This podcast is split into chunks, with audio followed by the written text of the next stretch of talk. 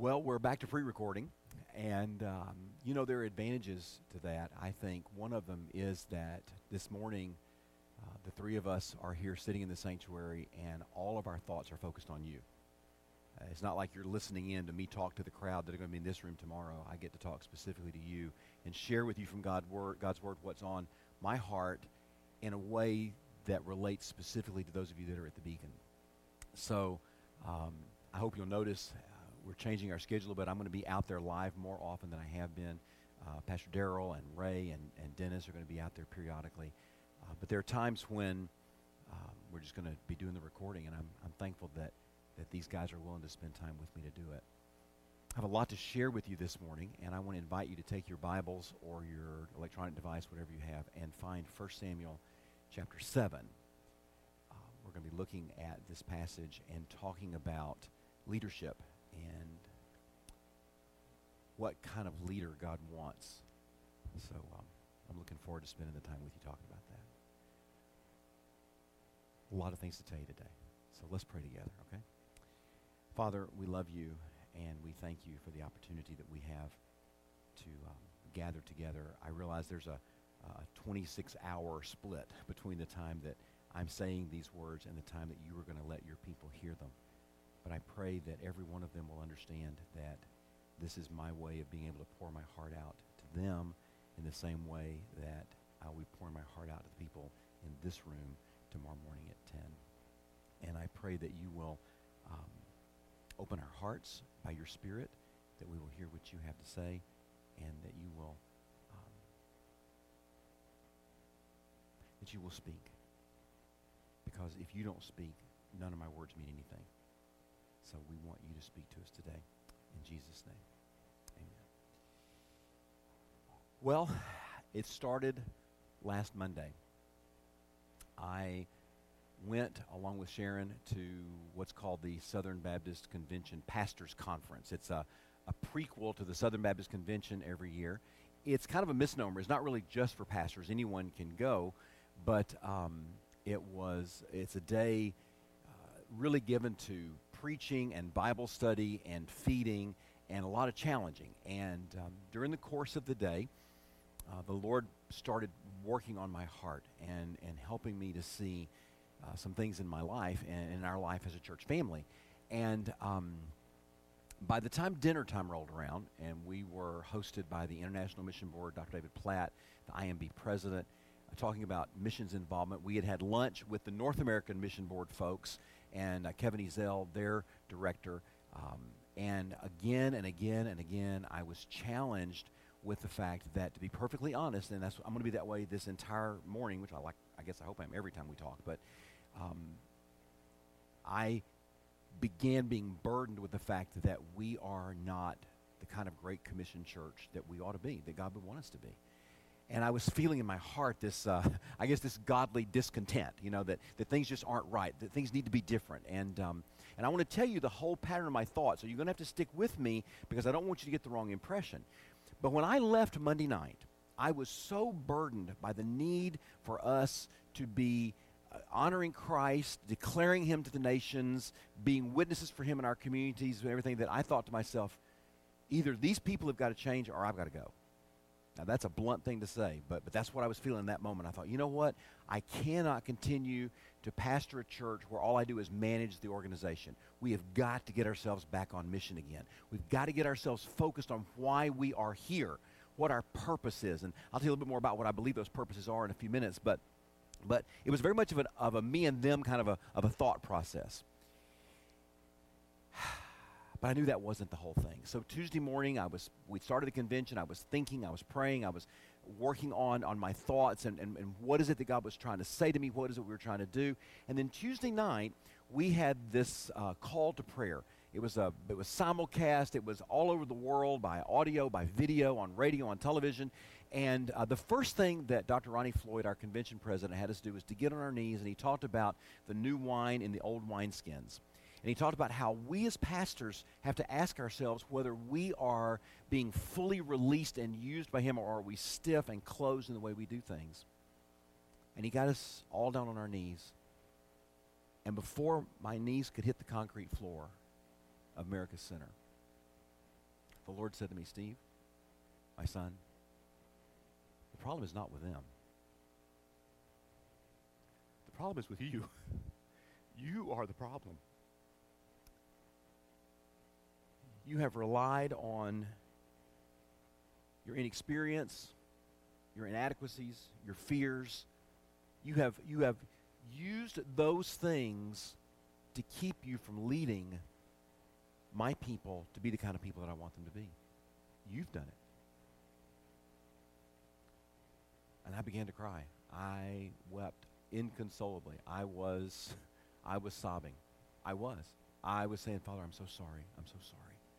Because what the Lord was saying to me was not so much, Steve, you failed, but He said, when you say I can't do these things, when you say I don't have enough experience, I don't have the background, I don't have the training to do these things, what you're really saying is not about you, it's about me. You're saying I'm not strong enough to enable you to do what you know you can't do. And he was exactly right. And I kept saying over and over, Father, please forgive me. Please forgive me.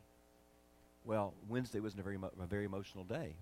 Wednesday, I was walking through this. Okay, Lord, what do I need to do? do? do? I need to step out of the way? Was I the wrong person for the, for the role? And he kept saying to me, No, son, you're exactly who I want in this role. I just want you to trust me. I want you to be courageous. I want you to stand firm. I want you to lead my people in the direction that you want them to go. The time of drought is over, the time of being stuck is done. I'm going to draw a line right here. And from this point forward, I want you to lead. I want you to lead with courage. Remember Moses, who was a great leader, but also was the most humble man that ever walked the earth. I want you to be humble. I don't ever want you to think that you have all the answers, but I want you to understand you have to trust me, and I will give you the strength you need to lead these people to places that they have never been before. So, I'm sitting here in front of this camera looking at you this morning, telling you that I've drawn a line in the sand and I'm going to begin, with God's help, to more and more effectively be the kind of leader that I think you want, that I know God wants. And it's interesting, somebody asked me a few weeks ago, can you really plan a sermon six months in advance and think it's going to apply to the situation of the day? Well, there are times when I have to change or tweak, but it's amazing that our passage for today is from 1 Samuel chapter 7. Because at this point, the children of Israel have been in a malaise for about 20 years. they, they have been stuck.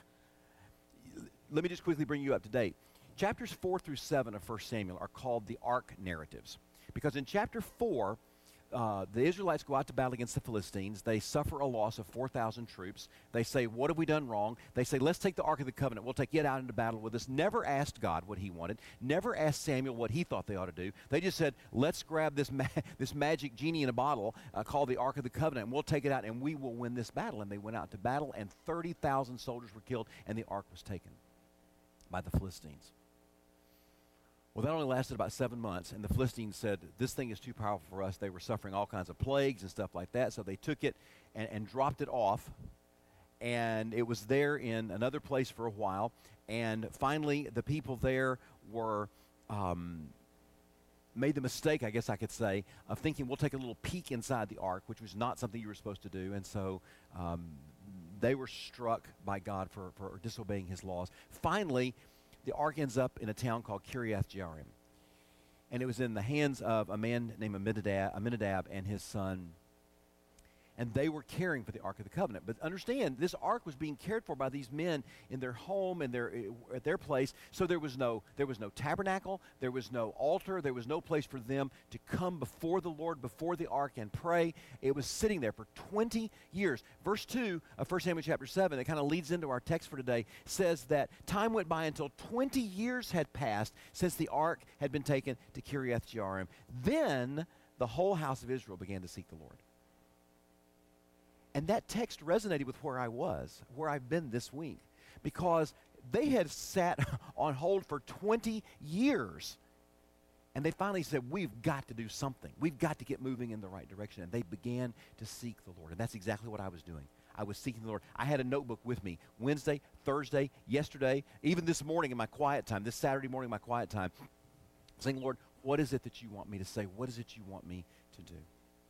So the people began to seek the Lord. And in verse 3, it says that Samuel told them, if you are returning to the Lord with all of your heart, in other words, if you're serious about this, because you got to remember, back through the books of Judges and all those times, there were a lot of times they'd fall away from the Lord. They'd say, We're coming back. They didn't really mean it. They'd fall away again. But he says, If you're serious about returning to the Lord with all your heart, there's three things you need to do. First of all, get rid of the foreign gods and the ashtoreths that are among you. In other words, get all of the things that have come between you and God, get them out of your life, get them out of your way so that they won't hinder you. Number two, dedicate yourselves to the Lord. And number three, worship only Him. So Samuel said, if you're serious about this, if you really are serious, then you need to put away the things that have come into your life between you and me. Serve God only, commit yourself wholeheartedly to Him, and worship Him. You see, it's hard maybe for me to call it an idol, but really, my insecurities, my fears, um, my lack of experience, uh, my feeling I was incapable, unable, uh, un, un, ungifted at certain things, those had become something that had come between me and my ability to serve God. So, in a sense, that was my idol. And the Lord says, You got to get that out of your way. You got to focus on me and serve me and worship me and me only. So, in verse 4, it says, The Israelites removed the Baals and the Ashtoreths, and they only worshiped the Lord. And then the Lord did what he said he would do. At the end of verse 3, he said, Then God will rescue you from the hand of the Philistines. So God did that. They, they submitted themselves to the Lord. They put away all the things that had kept them from him. And if we read on down through the passage, and I'm just going to fly over it, they, were, they had victory. You see, Samuel told them to come together in um, verse, verse uh, 5. He said, Gather together at Mizpah and I will pray to the Lord on your behalf. And so they came together, and when they got together, the Philistines heard they were all together, and they thought, wow, what a great time to launch an attack. They're all there. There's no way they can defend themselves. We're just going to raid them. We're going to attack them. If you see down at verse 7, it says, When the Philistines heard that the Israelites had gathered at Mizpah, their rulers marched up toward Israel. And guess what? They were afraid. When Israel heard about it, they were afraid because of the Philistines. If you, if you remember, back in chapter 4, they thought, oh, we have our lucky rabbit's foot here. We'll be fine. Now they understand this is God's battle, not ours, and they were afraid. And so they called out to the Lord and asked him. And they said to Samuel in verse 8, Don't stop crying out to the Lord our God for us so that he will save us from the hand of the Philistines. And Samuel did that, and God brought a great sound. I don't, we don't know exactly what it was. Was it, was it thunder uh, or, or, or what? But there was, there was this, it says in verse 10 the Lord thundered loudly against the Philistines that day and threw them into such confusion that they fled before Israel, and the men of Israel had a great victory, it says in verse 11, striking them down all the way to a place below Bethkar. You see, they focused their attention on God. They got themselves right. They put away all these other things. They focused on the Lord, and the Lord says, I will give you victory. I will take you in, into places that you've not been before. And then they did something very interesting. Verse 12, it says, Afterward, Samuel took a stone, set it upright between Mizpah and Shen. He named it Ebenezer, explaining, The Lord has helped us up to this. Now, some people think that means geographically. In other words, they had gone that far. I think it means more chronologically. In other words, up till now, up till this point, God has led us. Now, let's see where He takes us in the next chapter. And that stone became a reminder to them of what had happened. And then it says, as we continue, it says that God gave them back the territory. It says, verse 13, the Philistines were subdued, did not invade Israel's territory again. The Lord's hand was against the Philistines all of Samuel's life. Verse 14 says, the cities from Ekron to Gath, which they had taken from Israel, were restored. Israel even rescued their surrounding territories from Philistine control, and there was also peace between Israel and the Amorites. So God not only gave them a victory that day, he continued to bless them with one victory after another. They continued to move forward. And it says in verse uh, 15 to the end of the chapter that Samuel continued to judge Israel. Now, you got to remember, a judge in biblical times doesn't mean like a courtroom judge, it means someone who stood and declared God's word and then helped the people come back to God when they began to stray in a lot of ways, that's kind of the role of a pastor. I don't necessarily want to be called Judge Stephen, but uh, we have enough Judge Judy's and those other judges. But but, but in a sense, to bring God's word to God's people so they can see how they need to change their lives in order to be in line with Him. That's what Samuel did. And it says every year he would go and he would visit, and the Lord was there and he blessed them all the days of Samuel's life. You know, we have Ebenezer's. You're sitting in one this morning. I'm sitting in one on this Saturday morning. I guess our first real physical Ebenezer is down at 200 Park Street, that little building that a group of people, by faith, trusting God, built when the First Baptist Church of Waterloo was first founded back in 1954. Another one is 320 Covington Drive, where again, in faith, that congregation moved out from downtown, came out here, what then was on the outskirts of town, and built this building that we are in today. Another one is 718 North Market Street. But it's not just physical Ebenezer's.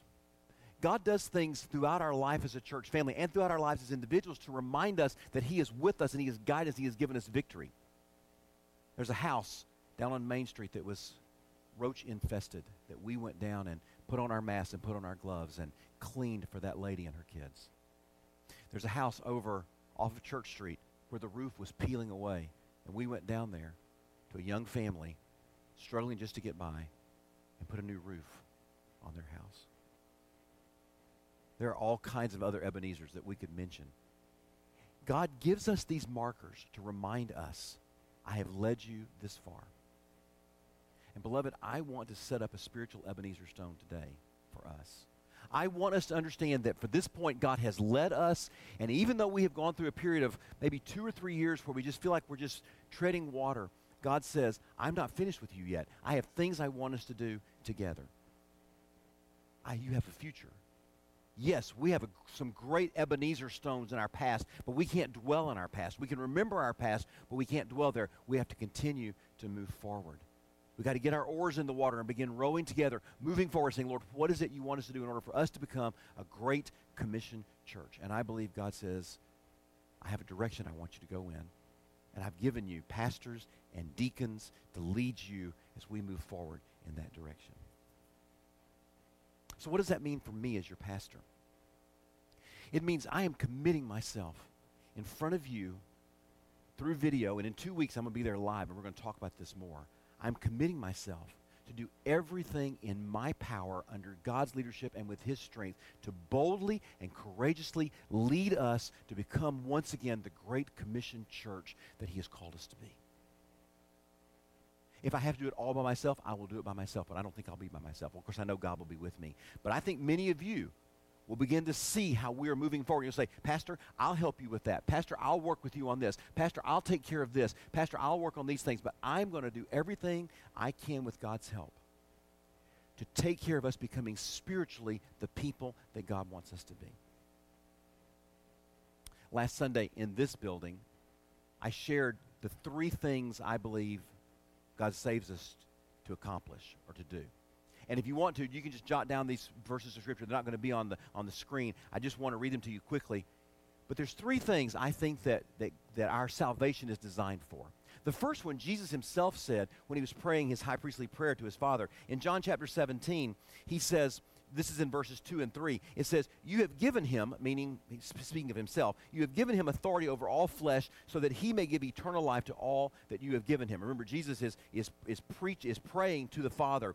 He says, So that you, he may give eternal life to all you have given him. And listen to what he says in verse 3 of John chapter 17. This is eternal life, that they may know you, the only true God, and the one you have sent, Jesus Christ. The first reason why we have brought into a relationship with God through salvation is so that we might know God more fully. Know Him, know His Son, know what His plan is for us, know Him as our Father, know Him as a caring, kind, gracious, loving, giving Father. And the second thing, and I could have chosen any number of scriptures, but I chose Ephesians chapter 4. In Ephesians chapter 4, beginning at verse 20, he says about how you came to know the Messiah and in verse 22, he says, You took off your former way of life, the old self that is corrupted by deceitful desires. You are being renewed in the spirit of your minds. You put on the new self, the one created according to God's likeness in righteousness and purity of the truth. In other words, the second reason why we come into relationship with God is so that we can be formed, shaped, molded into the image of God. See, as we come to know God and know Jesus Christ more fully, we understand how we need to be changed in order to be more like Him. And then the third thing is found in 1 Peter, a verse that we all know the beginning of, but we don't always listen to the rest of. In 1 Peter chapter 2, verse 9, Peter says this, But you are a chosen race, a royal priesthood, a holy nation, a people for his possession. And we know that part of the verse. We know it very well. But listen to what he says. He says why we were made that way. Why were we saved? Why did we become a chosen race, a royal priesthood, a holy nation, a people for his possession? So that, he says, so that you may proclaim the mighty deeds of the one who called you out of darkness into his marvelous light. So we come to know God more fully and to know Christ. Our lives are shaped and conformed in his image, and then we go out into a world to declare the mighty deeds that he has done in us bring us out of darkness into marvelous light so that they too can have that transformation in their lives. I believe with all my heart that my job is to boldly, courageously, fearlessly, maybe at times even fiercely, to stand and say, This is the direction God is taking us. This is what He wants us to do. This is how He wants us to know Him more. This is how He wants to shape us. This is how He wants us to declare His mighty deeds. We have our four banners in this room, and you know them just as well as the folks in here do. My role as a pastor is to help us to worship God more fully, to connect with one another in relationships of mutual support and accountability, to grow spiritually as we learn what it is that He wants us to do, and then to reach out into our community, into a lost world. Now, I need you to hear what I'm fixing to say because it's important. There are a lot of important things in the life of our church that I can't care about because it gets me off task of what I need to be. To be honest with you, I don't care what happens to our parking lot. To be honest with you, I don't care if we take off the front doors of the, of the, of the main building and sand them down and repaint them or buy new ones. I really can't care whether we decide to paint this room or the team kid room one color or another color because those are things that are important. Don't get me wrong, every one of those things are important. But I can't let those take priority over the task that we have to know God, to be formed into his likeness, and to declare his mighty deeds to the nations. Beloved, there are 8,000 people in this city who will die without Christ. We are commanded by Christ to go and declare his glory to those people. Now, I'm not going to tell you that someday we're going to stand before the throne and that lost neighbor, that lost, that lost friend is going to look at us and, and shake their finger and say, Why didn't you tell me the gospel? They may or they may not, but that's not my point. My point is that we have been commanded to, to know him, to be shaped into his likeness, and to go and declare his glory to the nations. I don't know about you, but I don't want to stand before God as a disobedient child. So my task as pastor, my task as a leader, my task to us as a church family is I'm going to do everything in my power. And to help me in doing that, I'm calling on our deacons to come alongside and take responsibility for helping with all of those non eternal issues that we deal with so that I can keep my focus and Pastor Darrell can keep his focus on these eternal things, on these spiritual matters that lead us to be a great commission church. Our parking lot is important. Our debt out there at the beacon is important. Our sanctuary, our, our doors, our security system, all those things are important. But they're not the most important. The most important is are we being obedient to the call of Christ to be Great Commission people? Jesus said in Matthew 28, as you are going, make disciples, baptize them, which means incorporate them into the fellowship of body, and teach them to observe everything I've commanded you. That is our Great Commission mandate. And that's what I pledge to you. That's what the deacons pledge to you. That's what Pastor Darrell pledges to you, is that we will do our best with God's help and in God's strength to do that.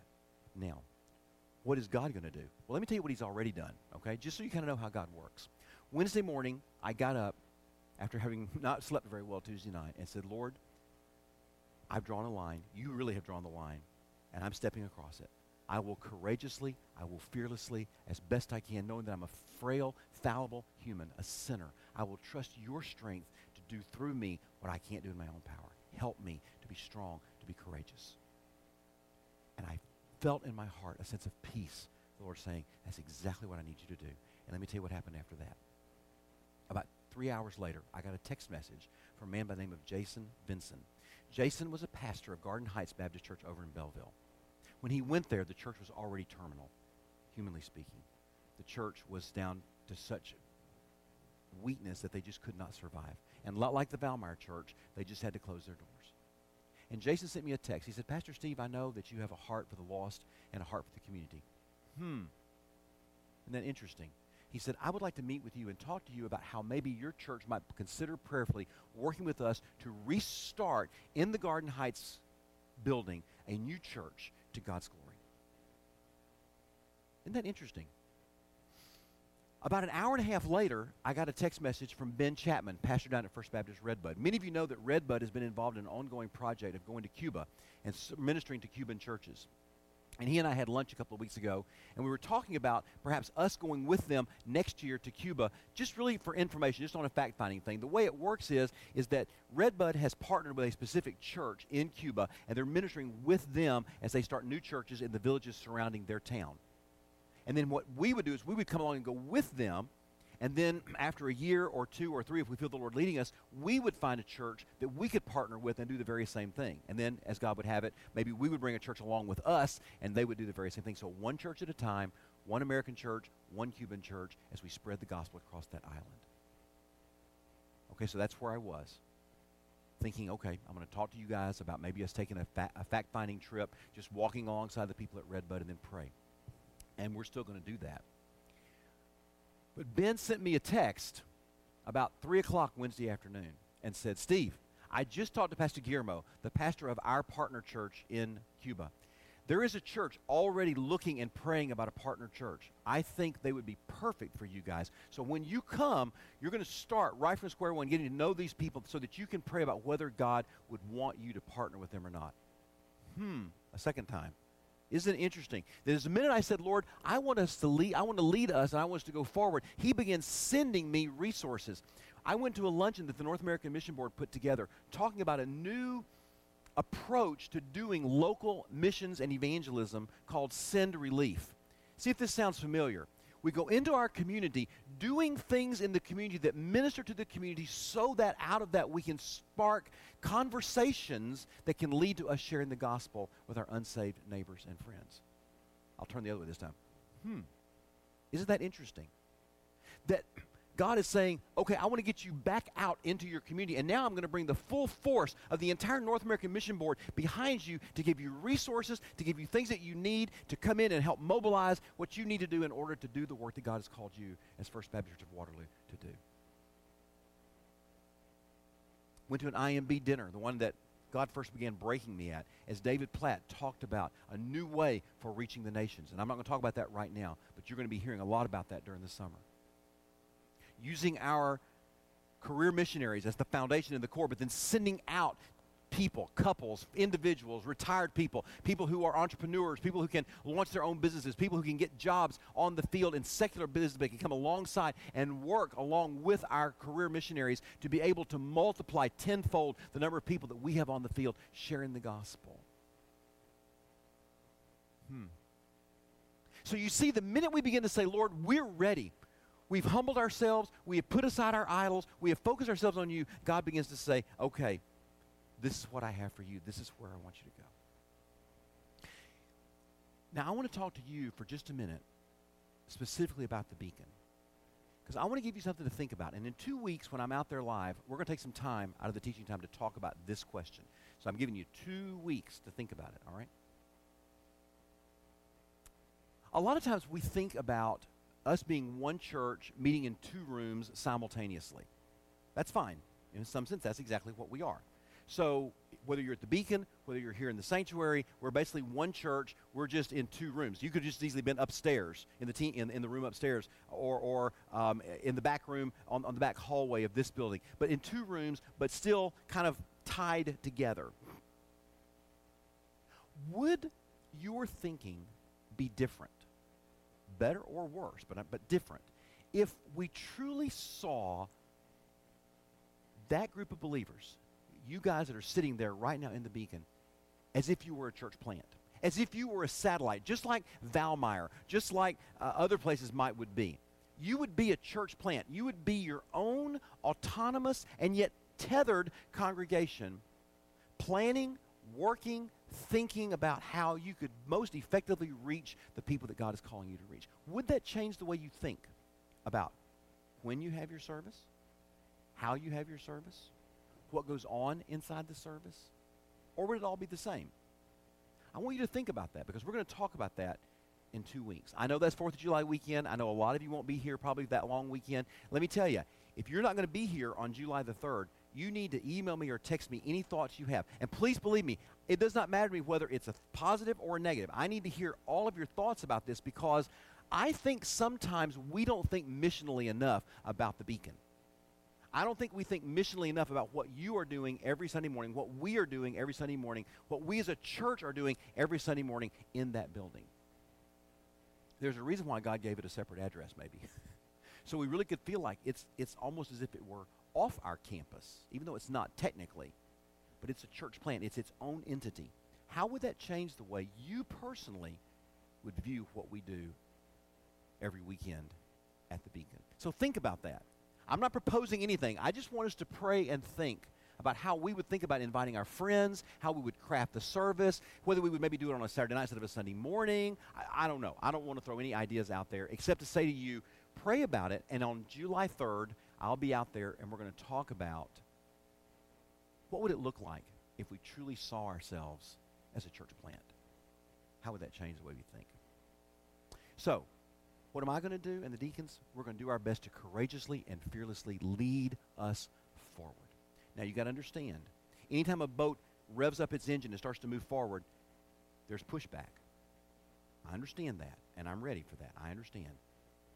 But we're going to have to love each other and trust each other so that as we move forward, we see what is it God is doing and the progress that He is calling us to make as we go forward. We won't ignore the pushback, but we'll understand that's a part and parcel of moving forward. What's God doing? He's already beginning to open doors for us. We had nine first time guests last Sunday.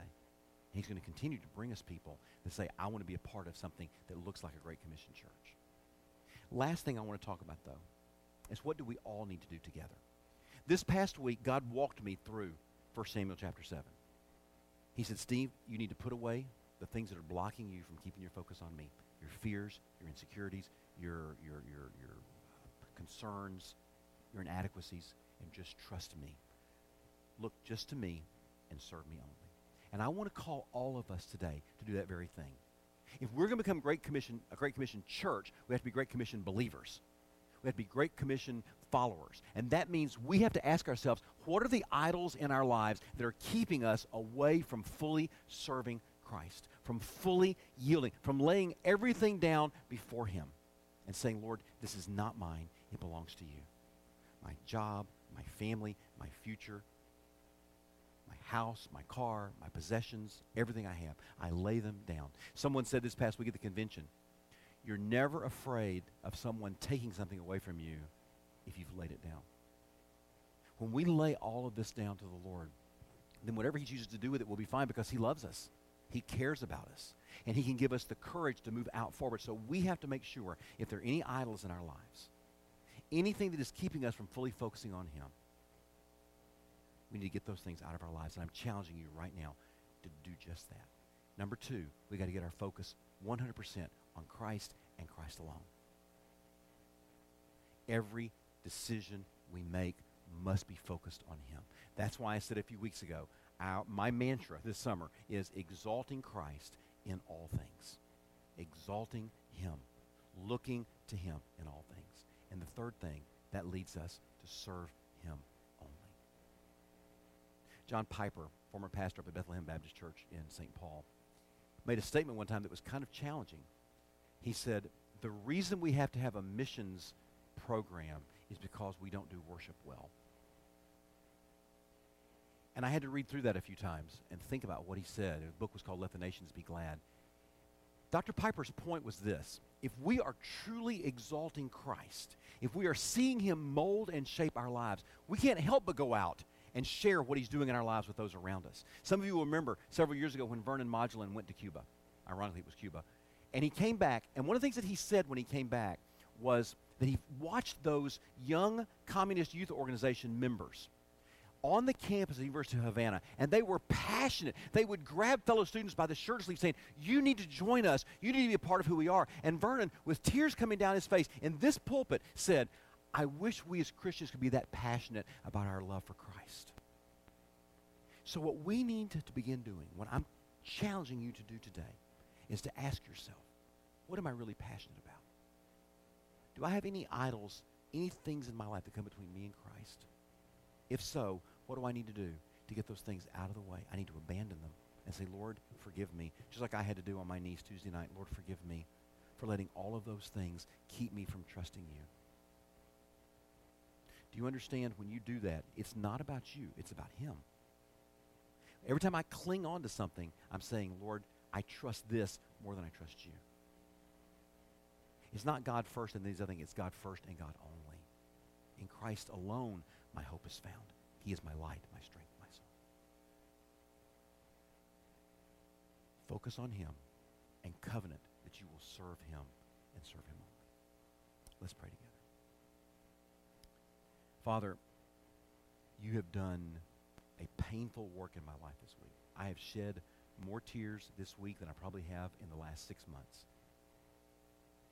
But it was good. I needed you to crush me. I needed you to break me. I needed you to show me how I was allowing fear and insecurity and inadequacy become an idol in my life that was keeping me from fully serving you. Father, you are a great and an awesome God. You have all power, all wisdom, all majesty, all glory. And Lord, I pray that in all of our hearts and all of our lives, we will come to the realization that what we cannot do in and of ourselves, you can do exceeding abundantly beyond all that we could ask or imagine. So, Father, you have set an Ebenezer stone in our hearts today. You have said, I have led you to this point. Now, let's move out and see where we're going to go from here. I thank you for giving me this opportunity. I thank you for giving me strength where I am weak. And I pray that together, every one of us will be challenged to abandon our idols, to focus on you and to serve and worship you and you only. In the name of